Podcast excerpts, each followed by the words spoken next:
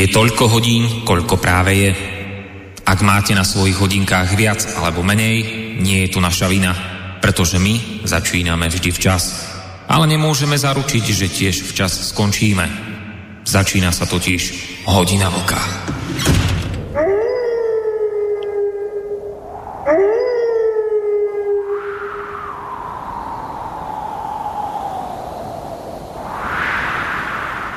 Dobrý večer, vážení poslucháči. Dnes je 12. júla 2019, je piatok a ako vždy o tomto čase začína hodina vlka. Dnes vás od mikrofónu bude sprevádzať Juraj Poláček. Ja vás teda srdečne vítam. Témou bude Irán a odozdám slovo hostovi, len ešte upozorním, môžete nám písať na mail studio@slobodnyvysielac.sk alebo potom telefóny 0951 153 919, ak som sa teda nepomýlil. A vítam teda pri mikrofóne Vlka. Dobrý večer tobě, Juraji, díky za přivítání. Dobrý večer všem posluchačkám a posluchačům Slobodného vysielača, ať už jsou na země kouli kdekoliv, jako například na Jadranu, kam zdravím Boríska, doufám, že nás poslouchá, že sedí někde u toho moře, jak jsem dneska psal v upoutávce, na rozhraní sucha a mokra. Nohy má pěkně v moři, když plouchají mu, má v ruce to vínko a poslouchá nás a čeká, s čím dneska přijdeme. Tak přijdeme určitě s Iránem, jak jsme se dohodli s Jurajem naposled asi před minutou. A rád bych speciálně pozdravil jednoho posluchače z českého severu, který mi dneska napsal a měli jsme spolu výměnu mailů a psal, že dlouhodobě podporuje Slobodný vysielač. Tak jsem mu napsal, ať si myslí dneska, ať poslouchá, že budu vysílat speciálně pro něj. Ostatní nech mi prominou, ale berte to jako, že se přihlásil jeden, který drží tohle rádio, takže dnešní relace bude speciálně pro něj. Mm-hmm. Tolik na začátek. Ja by som chcel ako k tejto téme tiež niečo podotknúť, ako financovaniu a ku všetkému. Viete veľmi dobre, že tieto projekty závisia skutočne len a len od poslucháčov, od blahovôle z poslucháčov poslať každý mesiac aspoň to euro, alebo 2, alebo pár korún českých. A toto všetko funguje len vďaka vám. Aj keď sú prázdniny a teda máte kopec starosti, možno by bolo občas dobré, keď teraz už sedíte pri tom vínku a máte nejaký mobil, väčšinou každý má nejakú tú bankovú aplikáciu, predsa len ako odkliknúť to 1 euro sa občas vždycky to poteší. Dobre, takže poďme teda k tomu Iránu. Je to dlh, ktorý vám teda sme už minule sa to malo nejakým spôsobom rozoberať. Ja skúsim len zrekapitulovať za poslednú dobu, čo sa v tom Iráne deje, alebo okolo Iránu, čo sa deje.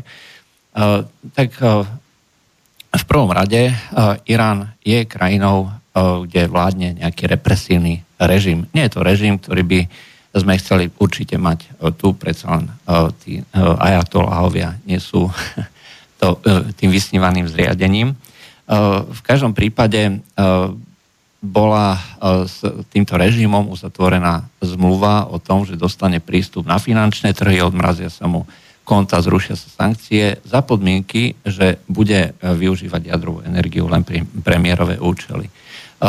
Donald Trump túto dohodu odmietol, zaviedol ďalšie sankcie a chce vlastne úplne tento režim, tak povediac, vyhľadovať a tým spôsobiť zmenu režimu.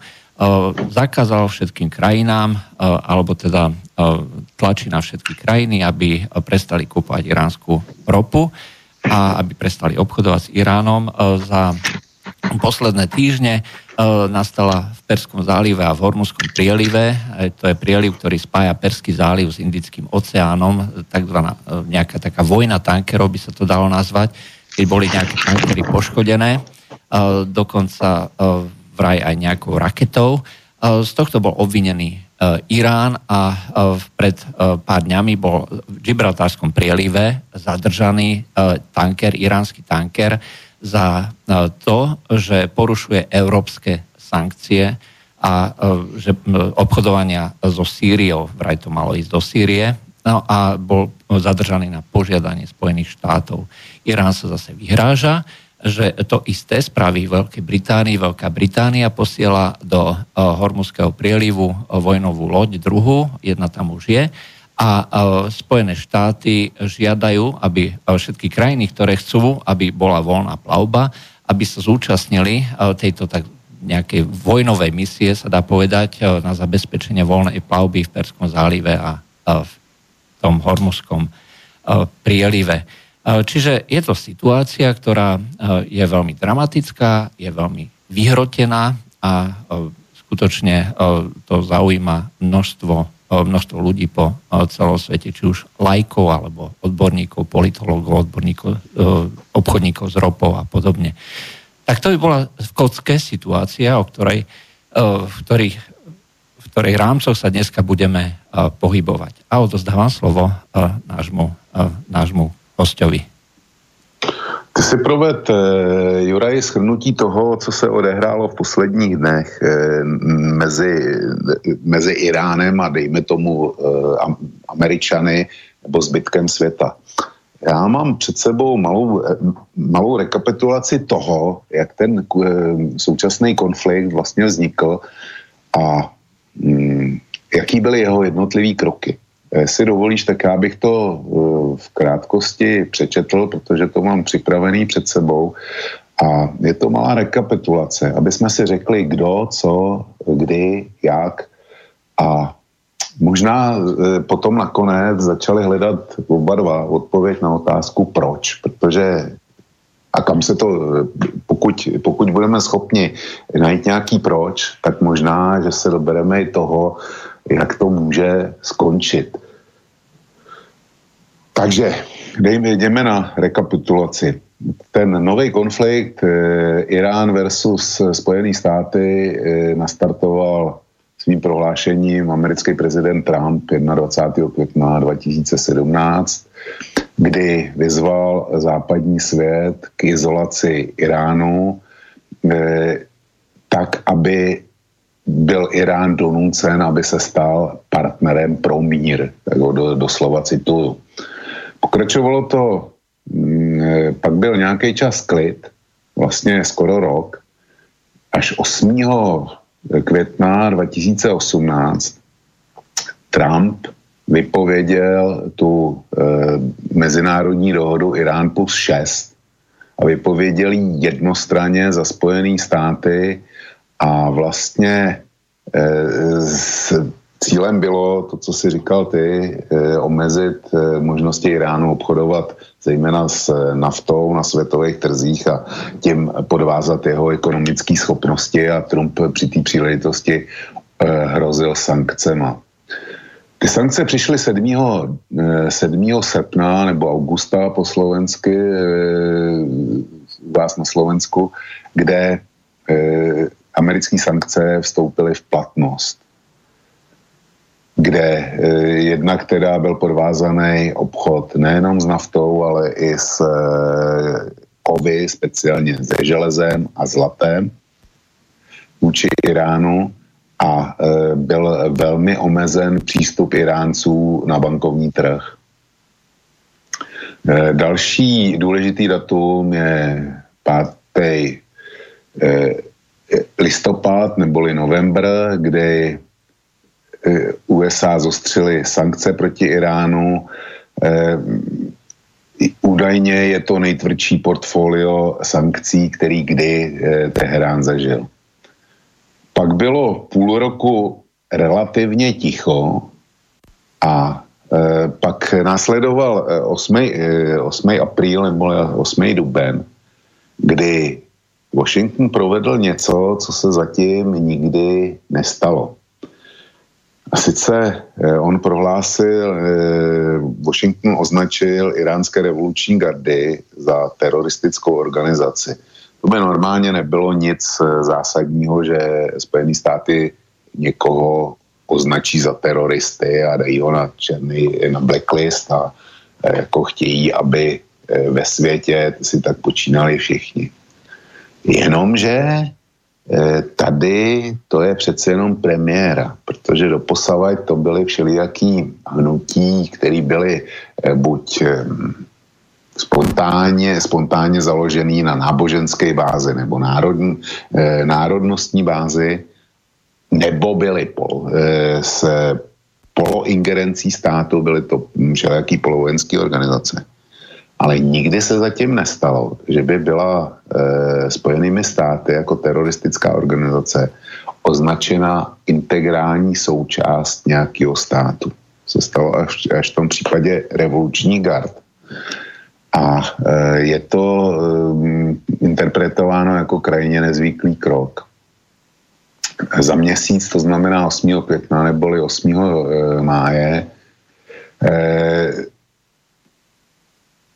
byl opět, nebo se ozval Irán, kdy Irán požádal zbylý signatáře ty atomové dohody, který nevypověděli, aby mu zajistili přístup na světové obchodní trhy, aby mohl jaksi prodávat svý výrobky nebo energetický nosiče, aby mu zajistili přístup do světového bankovního systému. Dal 60-denní lhůtu, dokdy se tak má stát, a jinak hrozil, že on sám přestane dodržovat to, k čemu se v té dohodě zavázal, to je zejména produkce obohaceného uranu a jednak teda co do množství a jednak co do procenta obohacení. Pak došlo 12. května, došlo k prvnímu útoku na tankery, kdy byly poškozeny 2 saudský tankery, čili za 4 dny po tomto prohlášení Teheránu. Došlo k prvnímu útoku, dosud nevysvětlímu, na 2 saudský tankery. Stalo se tak před pobřežím Spojených arabských emirátů a na to Spojené státy jednak reagovaly obviněním Iránu, že to je jeho akce, a okamžitě zvýšili, a to poměrně masivně, svazem letadlových lodí, umístěním bombardérů B-52 někde na jedné saudské základně a odesláním určitého počtu vojáků, já nevím, jestli to byla 1000 nebo kolika, to není důležitý zkrátka, ale zejména teda odeslání strategických bombardérů do oblasti a celá teda jedna skupina, bojová skupina s letadlovou lodí, pak tam přisunou ještě druhou, tak to je jasný signál, že se začíná smrákat a může to skončit všelijak. Pojďme na 13.7., čili u vás 13. júna, u nás 13. června, došlo k dalšímu útoku na tankery, tentokrát před ománským pobřežím, a opět z toho byli obviněni Iránci a byly tam nějaký peripetie s tím, jak Američani zveřejnili video, však se k tomu ještě dostaneme, jak údajně iránský revoluční gardy mají sundávat nevybuchlou minu z boku lodě a tak dále a tak dále. Nedost na tom, že už takhle byla situace napjatá 20. června, to už si posluchači určitě dobře pamatujou, došlo k dalšímu incidentu, kdy Irán sestřelil americký bezpilotní letoun, a mám tam ozvěny, Jurej, teďko. Momentík, ano, je to lepší? Zkusíme, je to lepší. Tak, došlo k sestřelení toho dronu. Američani tvrdí, že to bylo v mezinárodním vzdušném prostoru, Iránci tvrdí, že to bylo v jejich vzdušném prostoru, že došlo k narušení. Okamžitě v podstatě prezentovali trosky, který údajně měli teda vylovit ze svých výsostných vod, aby zdokumentovali, že to určitě nemohlo být tam, kde tvrdili Američani, že k tomu sestřelu došlo. Já jsem si prohlížel velmi poctivě námořní mapy a zkrátka v době GPS, kdy na mém mobilním telefonu mám zaručeno, že s GPS-kou určím přesnost svý pozice maximálně s odchylkou 10 metrů od toho, kde skutečně jsem, tak tam ty údaje v koordinátech Irán, Spojené státy se liší asi o 20 námořních mil, jo, což mi přijde docela teda komický. Někdo lže a to teda velmi. Další důležitý datum je, že 24.7., to znamená za týden po tomhle incidentu, Spojené státy opět přišly s novýma sankcema, tentokrát se ovšem ani tak netýkaly iránského hospodářství jako jeho vedoucích představitelů, včetně nejvyššího iránského činitele, což není prezident, ale šéf rady ajatoláhů Ali Khamenei. A dalším takovým postiženým je například iránský minister zahraničí. Tím se dostáváme už do aktuálního měsíce, kde 5. července nebo 5. júli podali Spojené státy žádost o to, aby na 10. byla svoláno naléhavé zasedání Rady bezpečnosti. A poslední termín, který mám zaznamenaný, je 7. července nebo 7. júla, kdy Irán vyhlásil další 60-denní lhůtu, nebo kdy doběhla ta původně vyhlášená 60-denní lhůta a Irán začal obohacovat uran nad povolený limit 3,67% a začal překračovat i povolených 300 kilo, který mohl být na zásobách. Zase s cílem, že je ochoten, aby se vrátil k dodržování původní dohody, pokud budou zrušený sankce nebo pokud mu bude zajištěn přístup na světový trhy a do světového bankovního systému. Čili tolik rekapitulace té situace, která vznikla. Ty už si zmínil tu původní dohodu, kterou Američané negovali. Já jsem dneska četl docela veselý článek, kde někdo se snažil argumentovat, že vlastně Trump to musel vypovědět, protože Spojené státy v kongresu tu dohodu neratifikovali, takže tak jako tak neplatila. No, jestliže se budeme bavit v těchto pojmech, tak co vlastně platí, nebo kdy to bude platit, nebo jak zajistíme platnost. To je jedna otázka. Druhá otázka je, jestli ta původní dohoda byla dobrá. Já už jsem to tady říkal v jiném pořadu, v jiné hodině Vlka, že když ta dohoda byla podepsána, tak já jsem okamžitě druhý den vydal článek, kde jsem konstatoval, že ta dohoda je špatná a že v téhle formě neměla být podepsána. Že to povede k tomu, že Irán okamžitě začne vyplňovat mocenský vákuum na Středním východě. A to se taky okamžitě potvrdilo. Nicméně to mocenský vakuum tam bylo způsobeno zejména teda druhou válkou v zálivu a tažením proti Iráku. No, Irán byl sám proti sobě, kdyby tu vzniknou situaci nevyužil. Tohle všechno bylo známo v době, kdy se to podepisovalo, ta dohoda, tak už se vědělo o islámském státu. Islámský stát byl jasný teror a ve světě od, dejme tomu, hnutí rudých kmerů v Kambodži.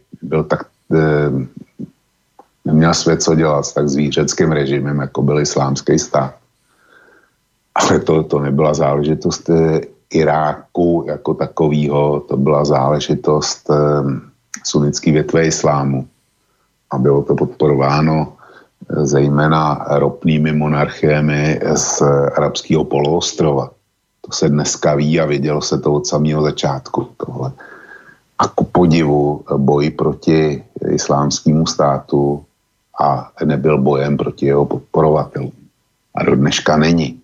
Do dneška není. A jestliže mluvíme o tom, že Irán silně expandoval do šiitských zemí, to znamená tam, kde ropný monarchie, Saudi, Omán, Kuwait a Spojené arabské emiráty nemají oporu ve většinovém náboženství tamního muslimského obyvatelstva. Tak se tomu nedivím, protože on sám sebe vidí jako šéfa nebo hlavu sunnické větve islámu. K tomu zákonitě muselo dojít. A prostě čemu se svět dneska diví. Čili potud bych rozuměl politice Spojených států. Ale jestliže podepíšu dohodu, tak přece tu dohodu jednostranně nemůžu zase zrušit. Z mého hlediska je to nepochopitelný. Podepsal jsem špatnou dohodu, ale jestliže partner drží její parametry, tak musím být připravený na to, že budu reagovat, když ji vypoví, ale dokud ji drží, tak bych ji měl držet taky. To je moje nezvratné přesvědčení. No, to znamená, že sme vlastne prebrali aj troška tú históriu. Ja by som ešte k tej expanzii, respektíve k tomu, že čo Spojené štáty ako kritizovali, tak súčasťou tej kritiky je, že Irán nebude vyvíjať rakety, ktoré budú schopné zasiahnuť, povedzme, krajiny spojencov, Saudskú Arábiu alebo Izrael. A práve tieto veci Irán neustále ako v úvodzovkách porušuje, alebo podľa kritiky Spojených štátov, majú za sebou nejaké také skoro úspešné pokusy o vypustenie rakety do vesmíru, majú balistické rakety s relatívne dlhou dráhou do letu a takisto sa im minulý rok podarilo vyvinúť vlastný prúdový motor, ktorý je schopný pre použitie v tých raketách s plochou dráhou letu, čo sú v podstate lietadlá, ktoré letia nad terénom a tým pádom je schopný vypustiť do dĺžky 1500-2000 kilometrov tieto rakety. Takže toto sú veci, ktoré sme ešte nespomenuli a ktoré sú súčasťou tej zásadnej kritiky Spojených štátov. To znamená, že podľa nich je toto tiež porušenie dohody. Ja sa priznám, že ja som nečítal tú dohodu a neviem, že či to tam skutočne je, že Irán nebude vyvíjať takéto rakety. Ne, to tam, tady tě přeruším, já vím zcela bezpečně. Ta dohoda byla podepsaná někdy 2015, jestli se nepletu. Prostě za prezidenta Obamy, 2015, 2014. A v té době, respektive řeší vývoj atomové zbraně, ale rozhodně v žádném případě neřešili iránský raketový program a iránský raketový arzenál. V té době už Iránci rakety měli a ty rakety, ty jsi zmiňoval Izrael, ty jsi zmiňoval Saudskou Arábii a ty ropné monarchie. V té době už disponoval Irán raketama, který dostřelili do Izraela, tím pádem jako v jejich dosahu byla samozřejmě Saudská Arábie. Ano, jo. To je pravda. Čili jestli, znova opaku, já jsem ten poslední, který by se zastával režimu, jako jsou iránský ajatoláhové.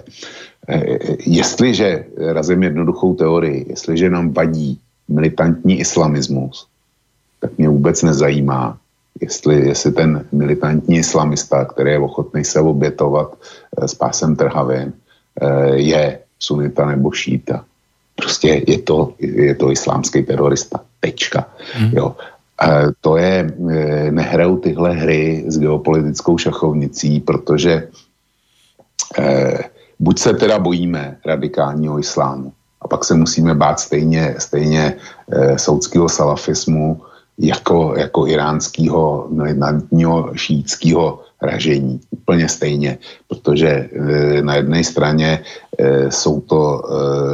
je to islámský stát a na druhé straně je to Hizbolláh.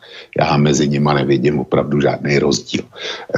Pokud jde o nebezpečí, který hrozí jinému civilizačnímu kruhu, což jsme my, říkám, jsem ten poslední, ale jestliže raketový program není součástí té dohody, tak těžko někdo může požadovat, aby součástí dohody byl dneska. Jo? Jasne, to je pro mňa základný axiom. Ešte jednu vec k tým raketám. Práve tieto revolučné gardy majú na starosti veľkú časť výroby a vôbec technického zabezpečenia, vývoja a výskumu. Nielen teda v tých, povedzme, klasických zbraniach, ale aj v týchto modernejších, to znamená v raketových technológiách. Takže pokiaľ si človek pozerá tie videá, aj, že kde, ako čo sa robí, tak sú to videá z prostredia tých republikánskych gard, ktorí montujú na neznámom mieste nejaké balistické rakety a ukazujú proste s tými klikiákmi aj odkazy celému svetu, aj za islám a podobne. Takže ten dôvod, prečo na tie republikánske, teda revolučné gardy ukladá Donald Trump, alebo teda keď ich zaraďuje medzi teroristické organizácie, tak je aj toto. Aj to znamená, sú to zariadenia, chce obmedziť aj tento výrobný program a chce vlastne donútiť celý svet, aby sa teda postavil za Spojené štáty pri tom obmedzovaní toho zbrojného programu, hlavne teda tých revolučných gard. Fakt je, že jak jsem četl ten přehled těch základních kroků, tak jsem zapomněl na jedno datum a to bylo někdy v koncem září 2017, čili konec septembra 2017, kdy Irán provedl test nový balistické rakety s doletem přes 2000 kilometrů, která je schopná nést několik hlavic. To bylo pro Trumpa jeden z rozhodujících okamžiků, kdy označil Irán jako skorumpovanou diktaturu a prostě prohlásil, že podobné zbrojení se mu nesmí dovolit. No, ale jak jsem řekl, ta dohoda byla podepsána v roce 2015 a to už iránský jaderný program byl. A Juraj, vzpomeň si na jednu věc, která nám byla předkládána v roce 2009, speciálně v České republice, kdy tenkrát, jak si se u nás řešil radar a v Polsku umístění těch antiraket, v rámci toho deštníku. Moment, preruším ťa, máme telefon. Dobře. Ano, halo, počujeme sa? Momentík, počujeme sa? Halo? Ano, počujeme sa? Dobrý večer, áno, počujem vás, Peter z Košic. Dobrý večer, áno. Dobrý večer. Ak by som mohol k tomu historickému prehľadu, ak dovolíte, Emil Páleš robí relácie s Borisom Koroním. Škoda, že teraz tam nie je Boris Koroni, len kvôli tomuto jednému. Emil Páleš dosť aj cestuje a bol aj osobne v Iráne. A on ako v podstate vedec sa niekedy stretáva aj s ľuďmi, povedzme, z vyšších vrstiev, povedzme to takto v skratke, vrátane toho Iránu. a rozprával príbeh, ktorý osobne zažil, keď sa rozprával ako človek, ktorý hľadá pravdu s nejakým Iráncom z takých tých vyšších vrstiev. A ten Iránec mu rozprával, ako niekedy, presne neviem, v 60., v 70. zhruba, možno ešte dokonca aj v 80. rokoch, boli Iránci v podstate naklonení tomu západnému štýlu života. Je možné vidieť z toho obdobia, prvnež nastúpili tí ajatoláhovia, že ľudia tam naozaj, ženy chodili odhalené, ľudia chodili oblečení západným štýlom, vrátane žien a tak ďalej. A že vlastne ten Iránec Pálešovi rozprával, že oni jednoducho ako naozaj chceli úprimne toho západu prijať to pozitívne, ale v istej chvíli jednoducho pochopili, že je to lesť. Ako v pravom slova zmysle, a teraz čo myslím tou vzťou, no pozrite sa, kde je dnes západ, hej, v tých liberálnych, nedá sa slušným slovom nazvať, čo to je. A takisto, ako aj pán Vlk hovorí, že z EÚ sa nedá vystúpiť a keď sa pýtame prečo, tak vlastne argumentuje tým, že sme podmanená kolónia, ktorá nemá vlastnú banku, nemá vlastnú výrobu, je len montovňou a že jednoducho sme sa dostali do pasce. To hovorím naozaj veľmi skrátke, takže nechytajte ma za podrobnosti, za detaily, za slovíčka. A jednoducho Iránci toto v istej chvíli pochopili, že tá pekná výkladná skriňa západu je pasca. A v tej chvíli vlastne to zobrali do rúk tí ajatoláhovia a stopli to. Čo urobili veľmi dobre, keď sa pozeráme, kam sa rúti západná Európa, kde sa naozaj o demokracii nedá hovoriť. Ako vezmite si Tommyho Robinsona, vezmite si útlak vo Švédsku, vezmite si čokoľvek, jednoducho nie, akože nedá sa hovoriť o demokracii, je to nastupujúca strašná totalita. Takže v rámci toho historického prehľadu je veľmi dobre pozrieť sa až ešte trošku pár 10 ročí dozadu a pochopiť, takto sa dá oveľa lepšie pochopiť to, čo sa v súčasnosti deje v tom Iráne. A prečo sa správa tak, ako sa správa. Zatiaľ. Ďakujem pekne. Dobre, ďakujeme. To bol názor poslucháča, takže Vlk, môžem poprosiť o komentár? Samozřejmě, Juraj, pamatuješ ty Chomejního revoluci a svržení šáha, nebo ne? Zvrhnutí šáha? Ne, svrhnutí, ne zdrhnutí. Zdrhnul až potom. Zvrhnutie. Pokiaľ viem, tak samotný šach Reza Pahlavy mal veľké plány s demokratizáciou a dokonca, pokiaľ viem, tak chcel obmedziť aj povedzme prístup západných firiem k tým nerastným surovinám. A takisto sa, neviem, ako čo je na tom pravdy, aj takže to netreba brať nejak príliš vážne, že samotný Ajatolláh Chomejní, ktorý žil v Paríži a v podstate voľne vyvíjal činnosť, aj tak bol podporený západnými krajinami práve, aby tento režim bol zvrhnutý. Ono hodne sa hovorí o tom, že čo sa vlastne tam dialo, za samotného šáha, že aké tam boli brutality a podobne. Ale nemám ten pocit, že by to viedlo k niečomu horšiemu.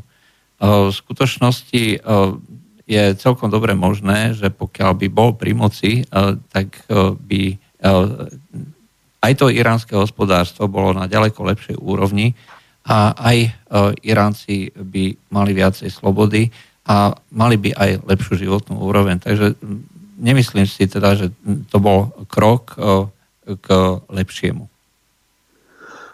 Takhle, já jsem se ptal na to, jestli jsi byl pamětníkem té iránské islámské revoluce, nebo ne. No, tak to, ja si pamätám, keď bola na návšteve ako kráľovský pár, ako šach do svojho manželkou. Ona bola hrozne krásna, mne sa hrozne páčila v tom období. Ale... Šáhin, šách a šáhbanu. Máš pravdu, byla to iránská královna, nebo prostě manželka tehdejšího vladaře, tak byla skutečně mimořádně krásná. Aha, to je priznám sa, že ja som sa o to vtedy vôbec nezaujímal. Hej, takže... No, čili byl si v nějakém takovém věku základní škola, jo? Rozumím tomu dobře. No áno, hej, základná škola, pomaly stredná. Dobře. Takže mě v té době už bylo docela dost let a já to pamatuju dobře. A tenkrát dobře si uvedl, že on tady byl na návštěvě. A to byla poslední velká návštěva, kterou Československá socialistická republika tehdy zažila. To s Šáhem se dělali takový ceremonie, jaký já jsem do té doby nezažil ani s Brežněvem, jo. Nebo s Chruščovem. I Chruščova pamatuju na návštěvě. Ale to prostě, to byla ceremonie za ceremonií a Šáhenšách měl tehdy nálepku americký loutky, nebo silně proamerického politika, hráče na středním východě a tak dále, a tak dále. A najednou on tehdy přijel myslím, že byl i v Sovětském svazu, ale rozhodně přijel k nám. A nadělali se s ním ty hrozný ceremonie, o kterých jsem už mluvil. A to se zdálo, že skutečně začíná poněkud politicky obracet. A najednou teda v Iránu začaly tenkrát nepokoje, náboženský nepokoje. Ten islám, ten byl opravdu velmi kultivovaný, něco z hlediska teda dnešního. Něco podobného, jako bylo v Sýrii. Jo. To znamená umírněná forma, kde když to někdo chtěl vyznávat ortodoxně, tak mohl, nikdo mu v tom nebránil.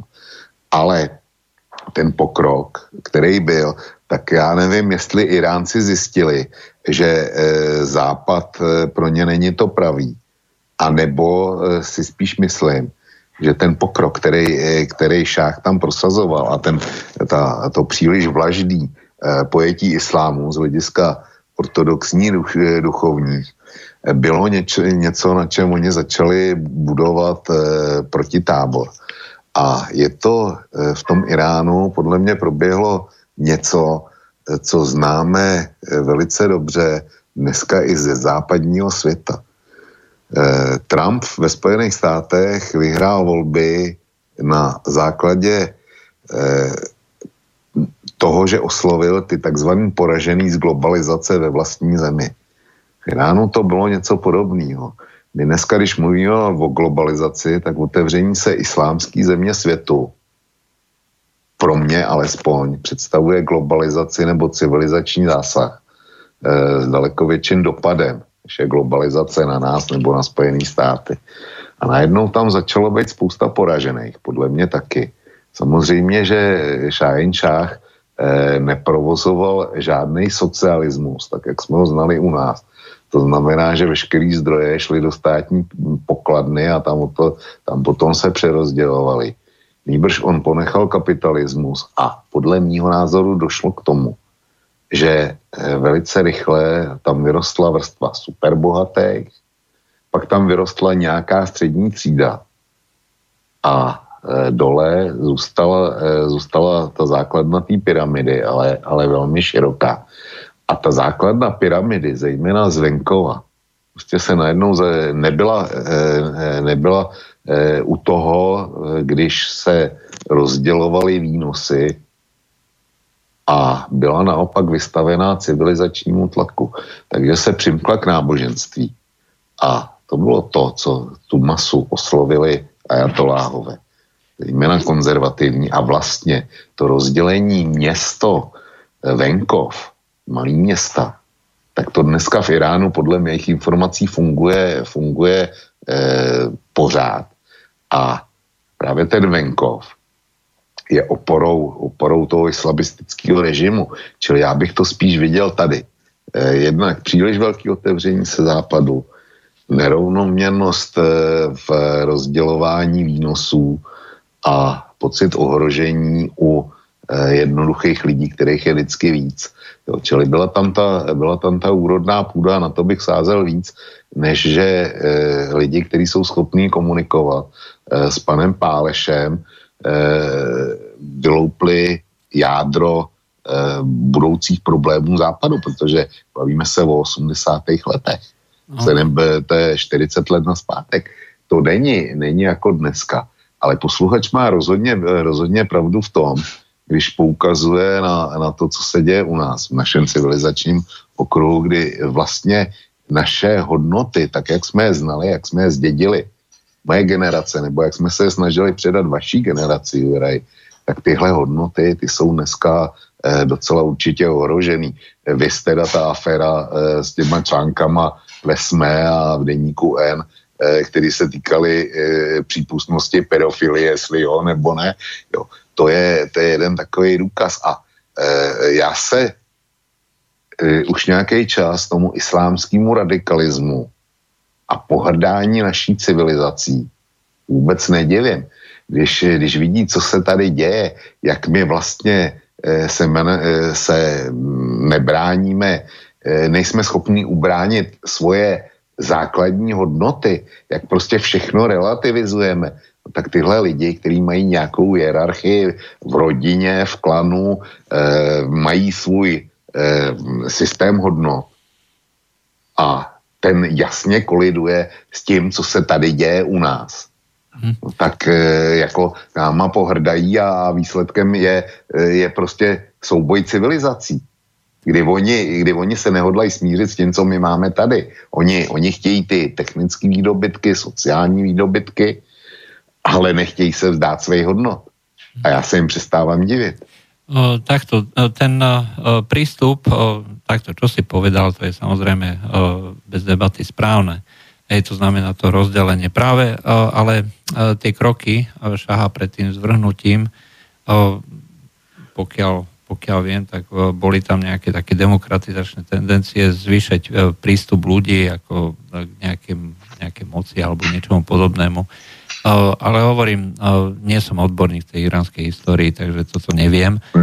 Ale mám skôr pocit, že by to mohlo byť pre tých Iráncov lepšie, ak by postupovali v tom demokratizačnom nejakom trende.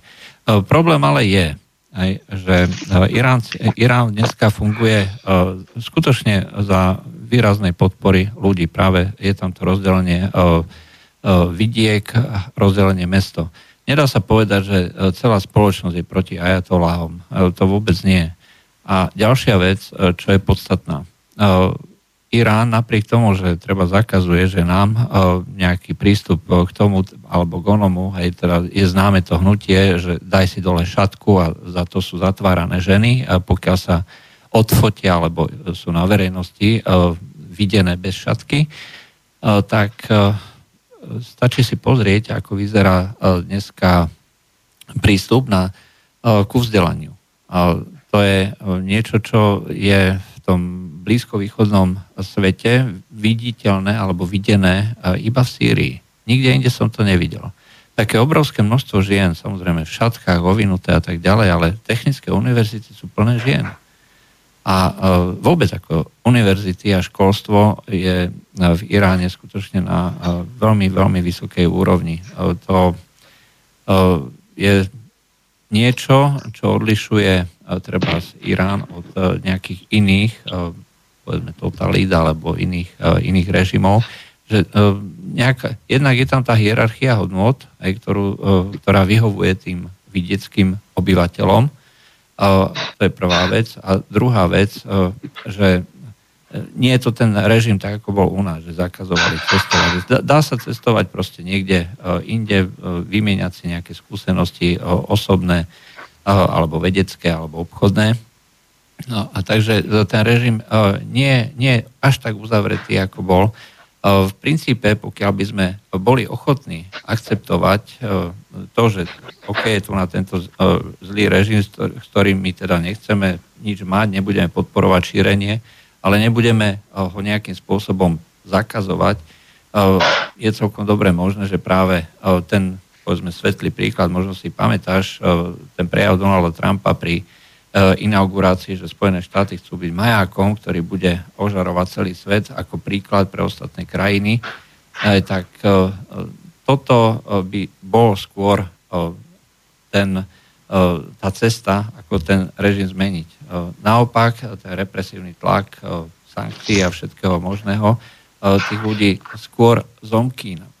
Je to rovnaké ako v Rusku, ako v ktorejkoľvek inej krajine. Hej, to znamená, že akonáhle celá tá spoločnosť, ktorá je rozdelená na rôzne vrstvy bohatých, chudobných, začne byť pod tlakom bez rozdielu, tak jednoducho sa bude musieť zomknúť, pretože inak to nejde a ten režim to v podstate len upevní.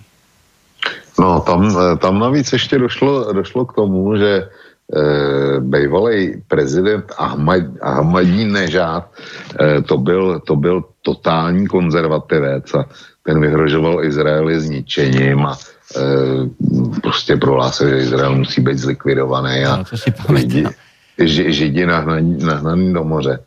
Tak současný prezident, který ho vystřídal, tak představuje takzvaný liberální křídlo a v iránské společnosti. To znamená, je to ten, který dlouhý leta představoval pro celý západ, pro náš civilizační okruh naději, že ten, kdyby se dostal k moci a do vrcholné pozice, tak snad s tím Iránem by něco udělal a potlačil by roli fundamentalistů.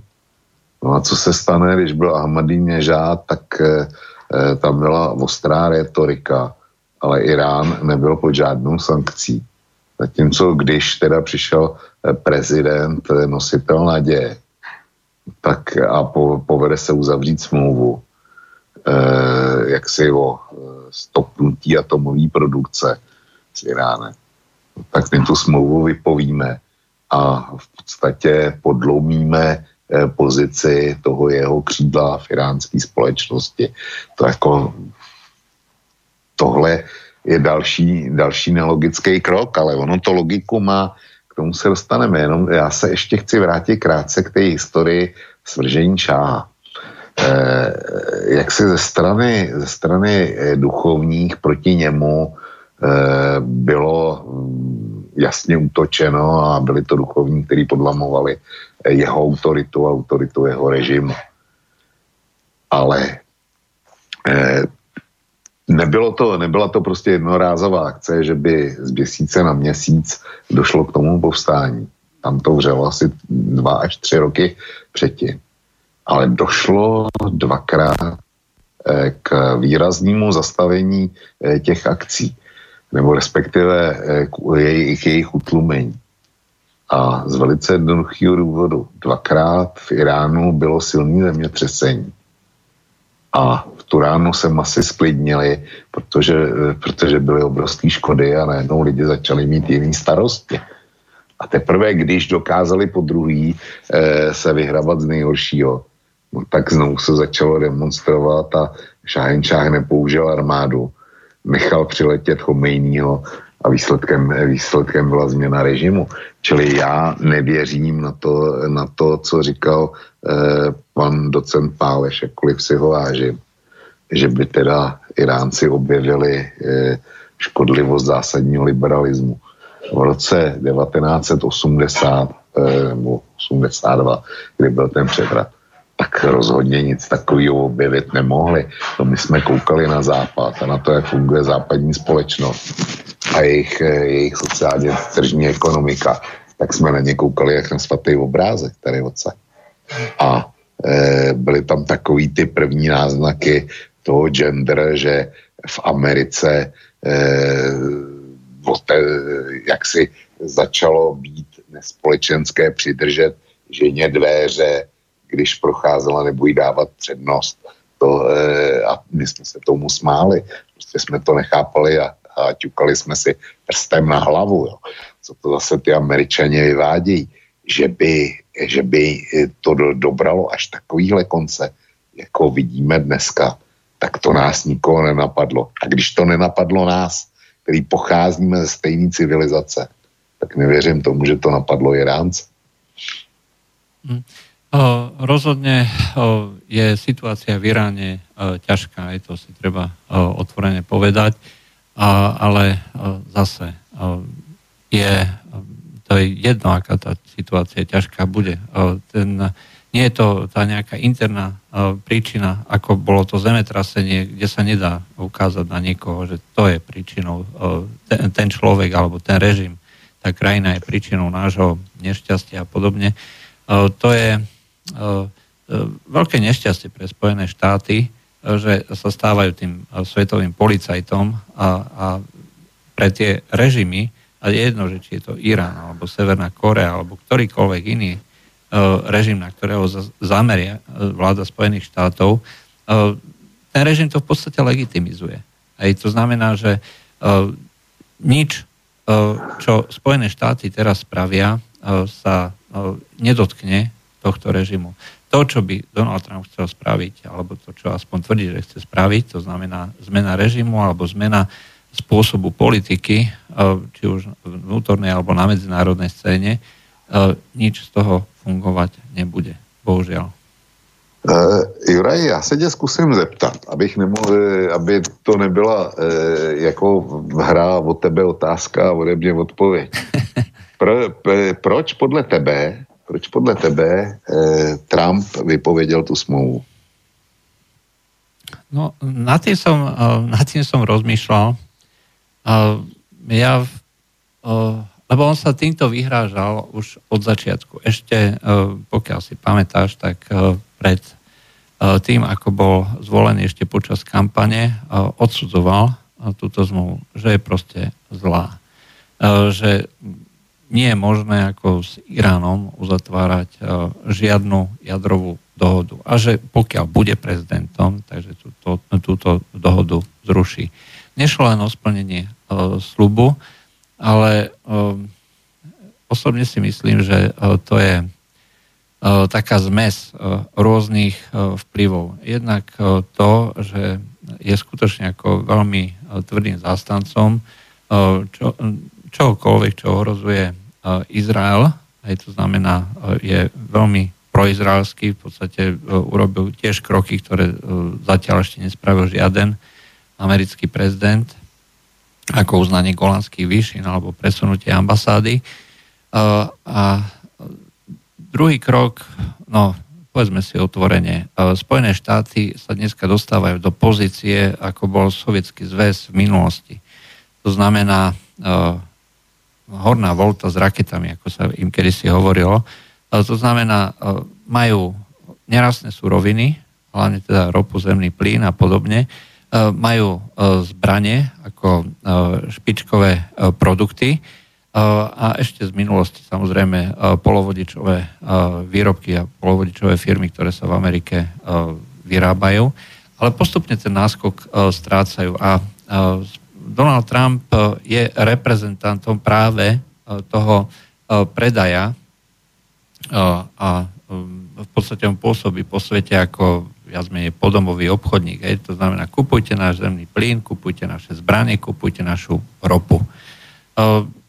Ja si myslím, že je to spôsob, ako vyslovene dostať jedného z hráča z toho svetového trhu a zvýšiť zisky a povedzme tie obchodné príležitosti pre americké firmy.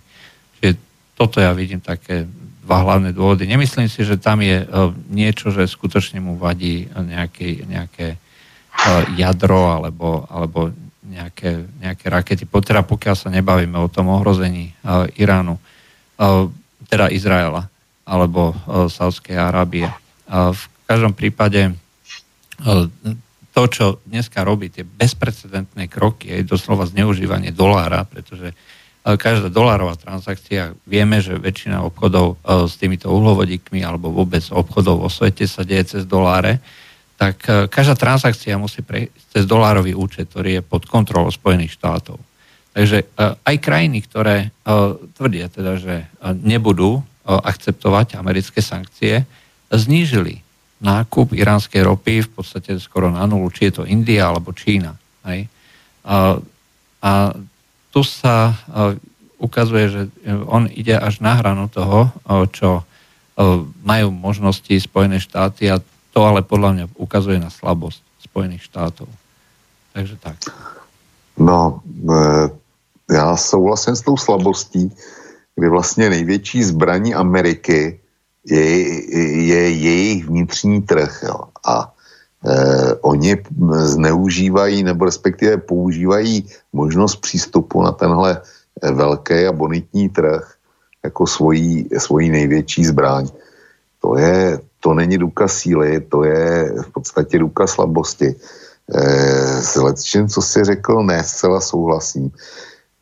Já osobně vidím ty příčiny taky ve vějíři, ale ten můj vějíř vypadá trošku jinak. A sice rozhodně Iránu nesmí být dovoleno vlastně atomovou zbraň. To jako posluchači poukazují na Izrael. Nepoukazujte na Izrael. Protože buď se bojíte islámského fundamentalismu, nebo se ho nebojíte. A jestliže takováhle země, která je řízená náboženskými vůdci, se dostane k atomovému arzenálu, tak kde máte záruku, že se té atomové zbraně nezmocní nějaký fanatik nebo skupina fanatiků, který potom použijou tak, že se nebudeme stačit divit. Jo. To jako u Izraele rozhodně nehrozí, ale v muslimském světě, jo. Buď se teda bojíme toho militantního islámu, nebo se ho nebojíme. No, len to si odporuje s tým, že zruší dohodu, ktorá aspoň čiastočne viazala ruky Iránu. Samozřejmě, ale z mého hlediska to zrušil z několika důvodů. Ten důvod ekonomický, ten bych jako prioritní nebral. Já bych spíš viděl bezprostřední modus operandi v tom, že opravdu Irán se začal jaksi valit do okolního světa, už jsem o tom mluvil. Irák, Irán, všude kam dosáhl, podporuje ve jménu ten povstalecký kmen Husíů, nebo jak se jmenujou, a samozřejmě, že je velkým konkurentem Saudské Arábie. A to jsou tradiční nepřátelé, Peršaní, Arabové, to prostě tamto nepřátelství bylo vždycky a vždycky bude. Jsou to konkurenti na světovém trhu. Jenomže ono těch motivů je víc. To je bezprostřední důvod, ta iránská expanze. Ale vedle toho hraje ještě úlohu zahraniční politika, nebo respektive Trumpovy možnosti. On nezačal, já když jsem četl ten sumář těch jednotlivých kroků, tak vlastně Trump se ujal moci za koncem roku 2016. A v roce 2017, kromě toho jednoho vyhlášení, se vlastně nedálo vůbec nic. No. Prohlásil, že je nespokojený s tou dohodou a že by se s ní něco mělo udělat a že by svět měl vyvinout nějaký nátlak na Irán, aby začal být více přístupný dohodám a více mírotvornější. Ale vlastně přes rok se nedělo vůbec nic. V té době to vypadalo, že Trump ještě, že od něj můžeme čekat restart například stavu v Rusku, uklidnění světové scény, dejme tomu redukci, tak jak vyhlašoval redukci amerických sil na středním východě v Afganistánu. Jenomže kongres, speciálně demokrati mu blokovali všechno možný a vlastně i jeho strana, která ho nominovala nerada na prezidenta, tak prostě začala úřadovat ta washingtonská bažina. Jak demokratická, tak republikánská, v podstatě svazovali Trumpovi možnosti provozovat politiku doma. Nejsou peníze na obnovení infrastruktury, kterou sliboval asi za $2 billion ve Spojených státech, to znamená všechny možné sítě, vodovody, elektrifikační sítě a tak dále, mosty, dálnice. Ty peníze nemá do dneška. S tím programem se nezačalo. Nebudu vůbec hovořit o týzdě s Mexikem. To je story, kterou každý nás posluchač zná. Čili doma mu házeli klacky pod nohy a házejí, kde to šlo. Takže vlastně jeho hřištěm se mohla stát zahraniční politika, s kterým ovšem vypadlo Rusko. restart stavu vůbec nemohl nastat, protože Rusko ovlivňovalo americké volby a kde si, co si a táhne se to vlastně do dneška. Takže Rusko taky nesmí. Takže mu zbyly pouze takový ty zásadní milníky, to znamená přidělání ekonomických dohod, který tehdy platil. On vypověděl smlouvu s Iránem, ale zrovna tak vypověděl tu americkou dohodu jménem NAFTA, která upravovala hospodářský vztahy s Kanadou a s Mexikem. Prostě vypověděl to a tam už dneska tím tvrdým postojem vyjednal novou pro Spojené státy daleko lepší dohodu. To je pravda.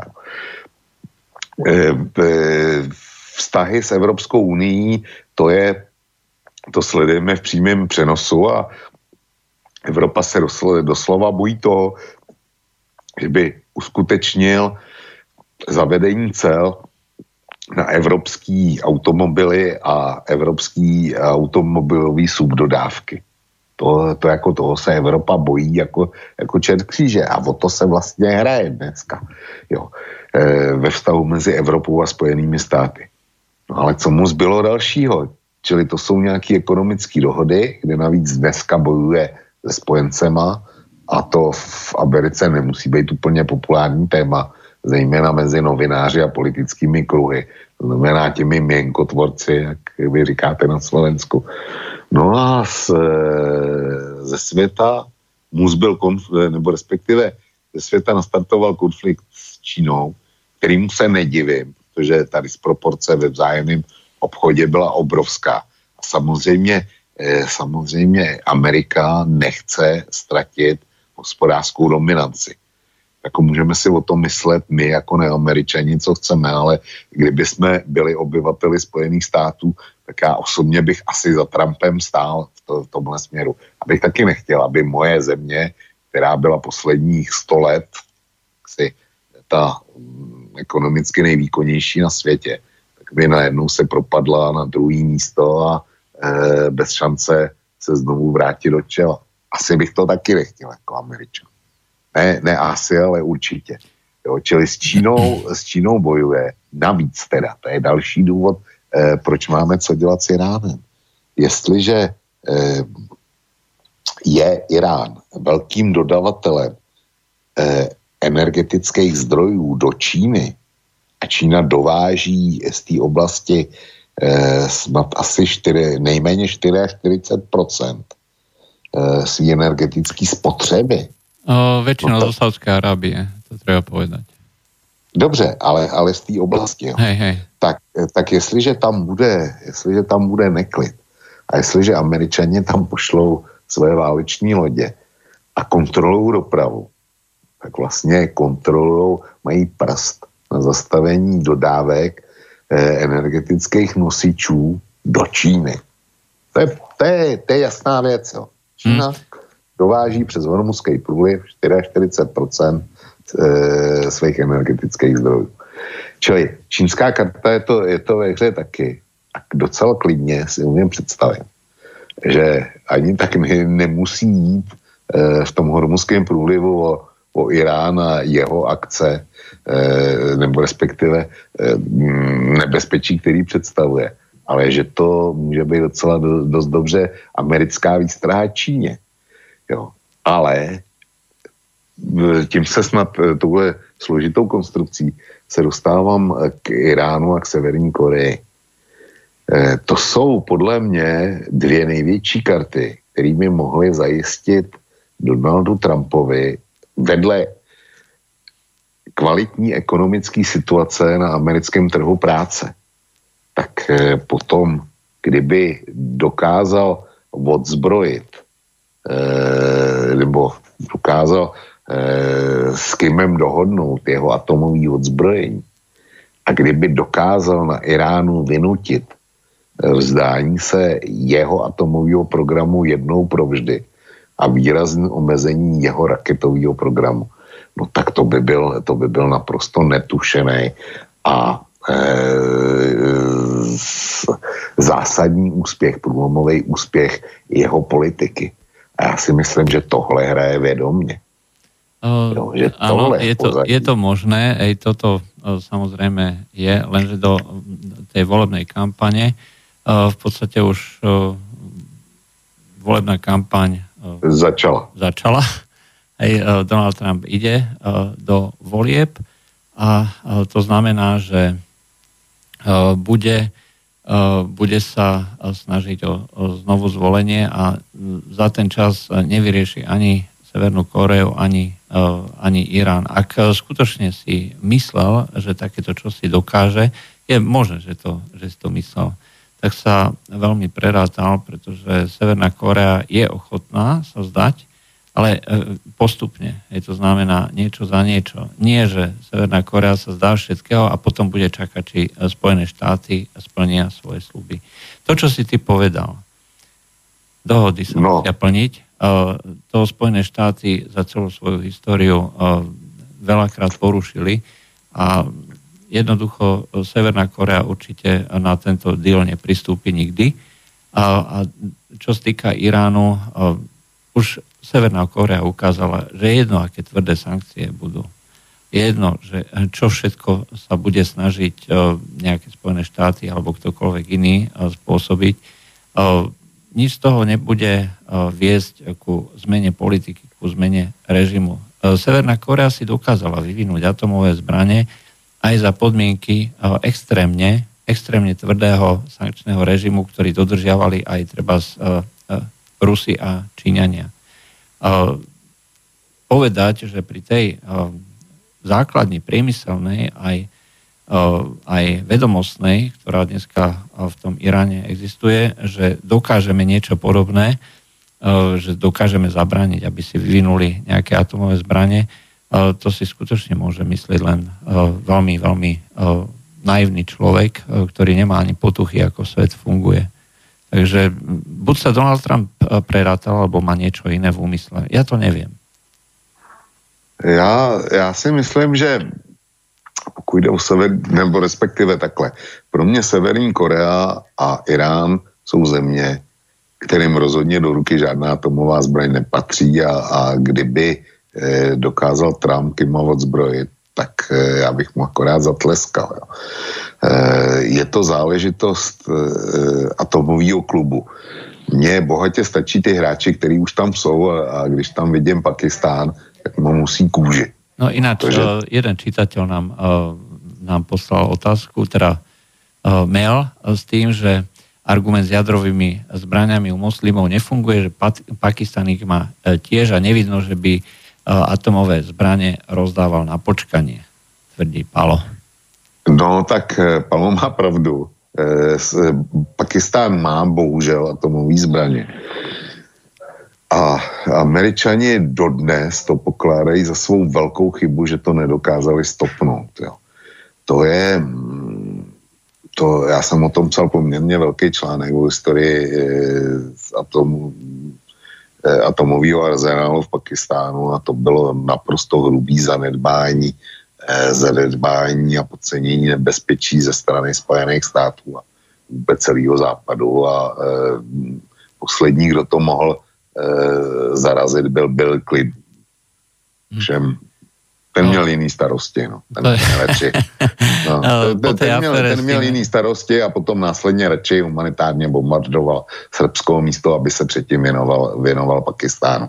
Ale v tom Pakistánu tam funguje nějaká taková záležitost, že rozhodující slovo tam má vždycky armáda. A spolíhá se na to, že ta armáda má jednak britskou tradici a zkrátka, že ty generálové nejsou fanatici, nejsou náboženský fanatici, ale technokrati. A že snad to nikdy nedají. A dokonce jsem četl několikrát takový studie nebo články o tom, že existuje nějaký nouzový plán pro případ změny režimu, že by tam Američani prostě zasáhli a ten tu pakistánskou atomovou zbraň, celou zbrojnici prostě vyvezli ze země. Nevím, jestli to jsou čirý fantazie à la James Bond, anebo jestli to je pravda. Jo. Ale ja osobne si myslím, že to je fantázia. Môže existovať nejaký núdzový plán, ja sa skôr obávam iné veci. Celý tento pakistanský jadrový program bol financovaný zo Saudskej Arábie. To je pravda. O tom sa všeobecne vie. A pokiaľ tvrdíme, že žiadny fanatický islamský režim, ak teda Pakistan nepovažujeme za fanatikov, nemá islamskú, teda nemá bombu, tak práve v prípade Pakistanu by som o tom veľmi, veľmi pochyboval. Nevieme vôbec, aké sú dohody medzi Pakistanom a medzi Saudskou Arábiou a v prípade, že by k niečomu došlo, že či by náhodou Saudská Arábia čírou náhodou nezískala zo dňa na deň atomové zbranie. Takže toto by som považoval tiež za obrovské riziko, že to má Pakistan, ktorý to má za tie peniaze Saudskej Arábie. No já Pakistán považuji za zemi, která nikdy se k atomovým zbraním neměla ani přiblížit na to, aby je vlastnila. Jo. Čili už mi stačí ten současný atomový klub, pokládám za naprosto větší, než by kdy měl být a za dostatečně nebezpečný, než aby k němu přibyly další dvě země typu Severní Korea a Irán.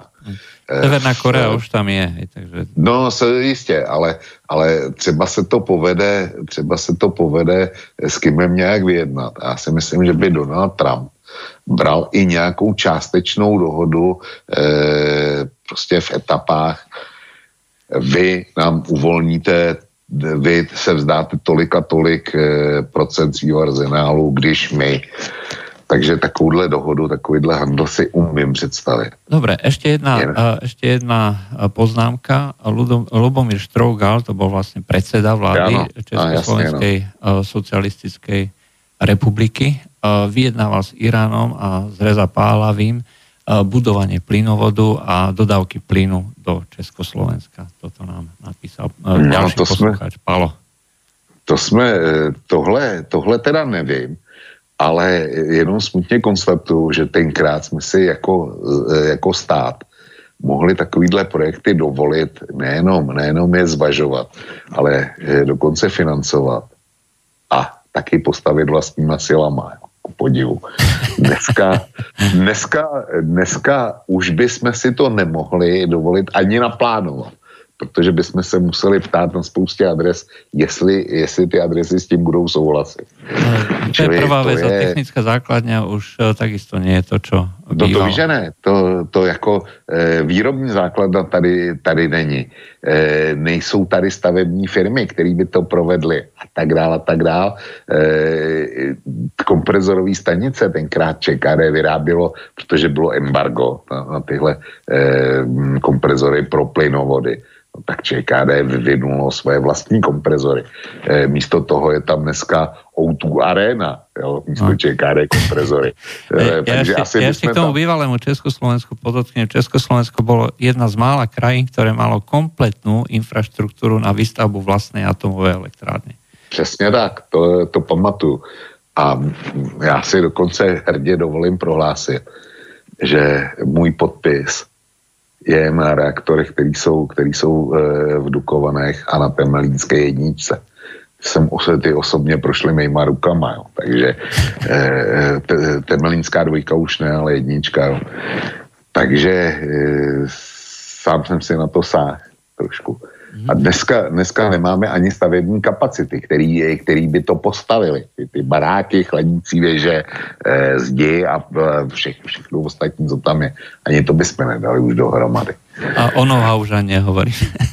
Prosím? A o know-how, vedieť ako na to, hej, tak to už ani nehovoríme. No, know-how, já si myslím, že reaktor by se ještě pořád postavil, ale komprezory bychom nedali dohromady, nedali by sme, no bylo by toho víc. Bylo by toho víc. No, skrátka, troška sme odbehli od toho Iránu. Takže aký je teda výhľad? Čaká nás prezidentská kampaň v Spojených štátoch, kde Donald Trump nemá žiadny rukolatný úspech. Presne tak.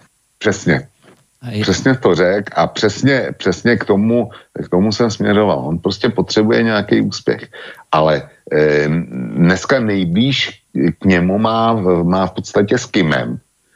Ale co bys dělal ty na místě Kima, když vidíš, jak dopad Kadáfí a když vidíš, že Iránci uzavřeli smlouvu, kterou navíc garantovalo ještě 5 jiných zemí a ta smlouva nic neplatí.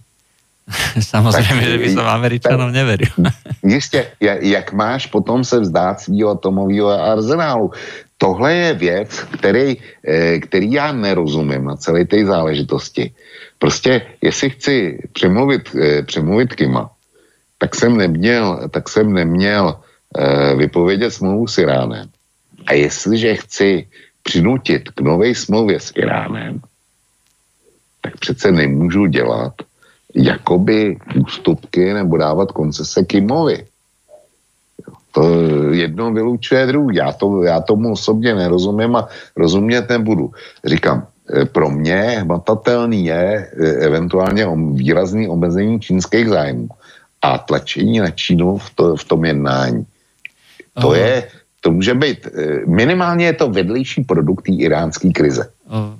Fajn, ale dá sa povedať, že vzhľadom na to, že potrebuje Čín skôr nejaký úspech, tak vzhľadom na to, že Korea padá, pretože tam žiadne nejaké ústupky nebudú, tam Donald Trump žiada bezpodmienečne zdanie sa všetkého s tým, že potom Spojené štáty sankcie zrušia, čo je blbosť.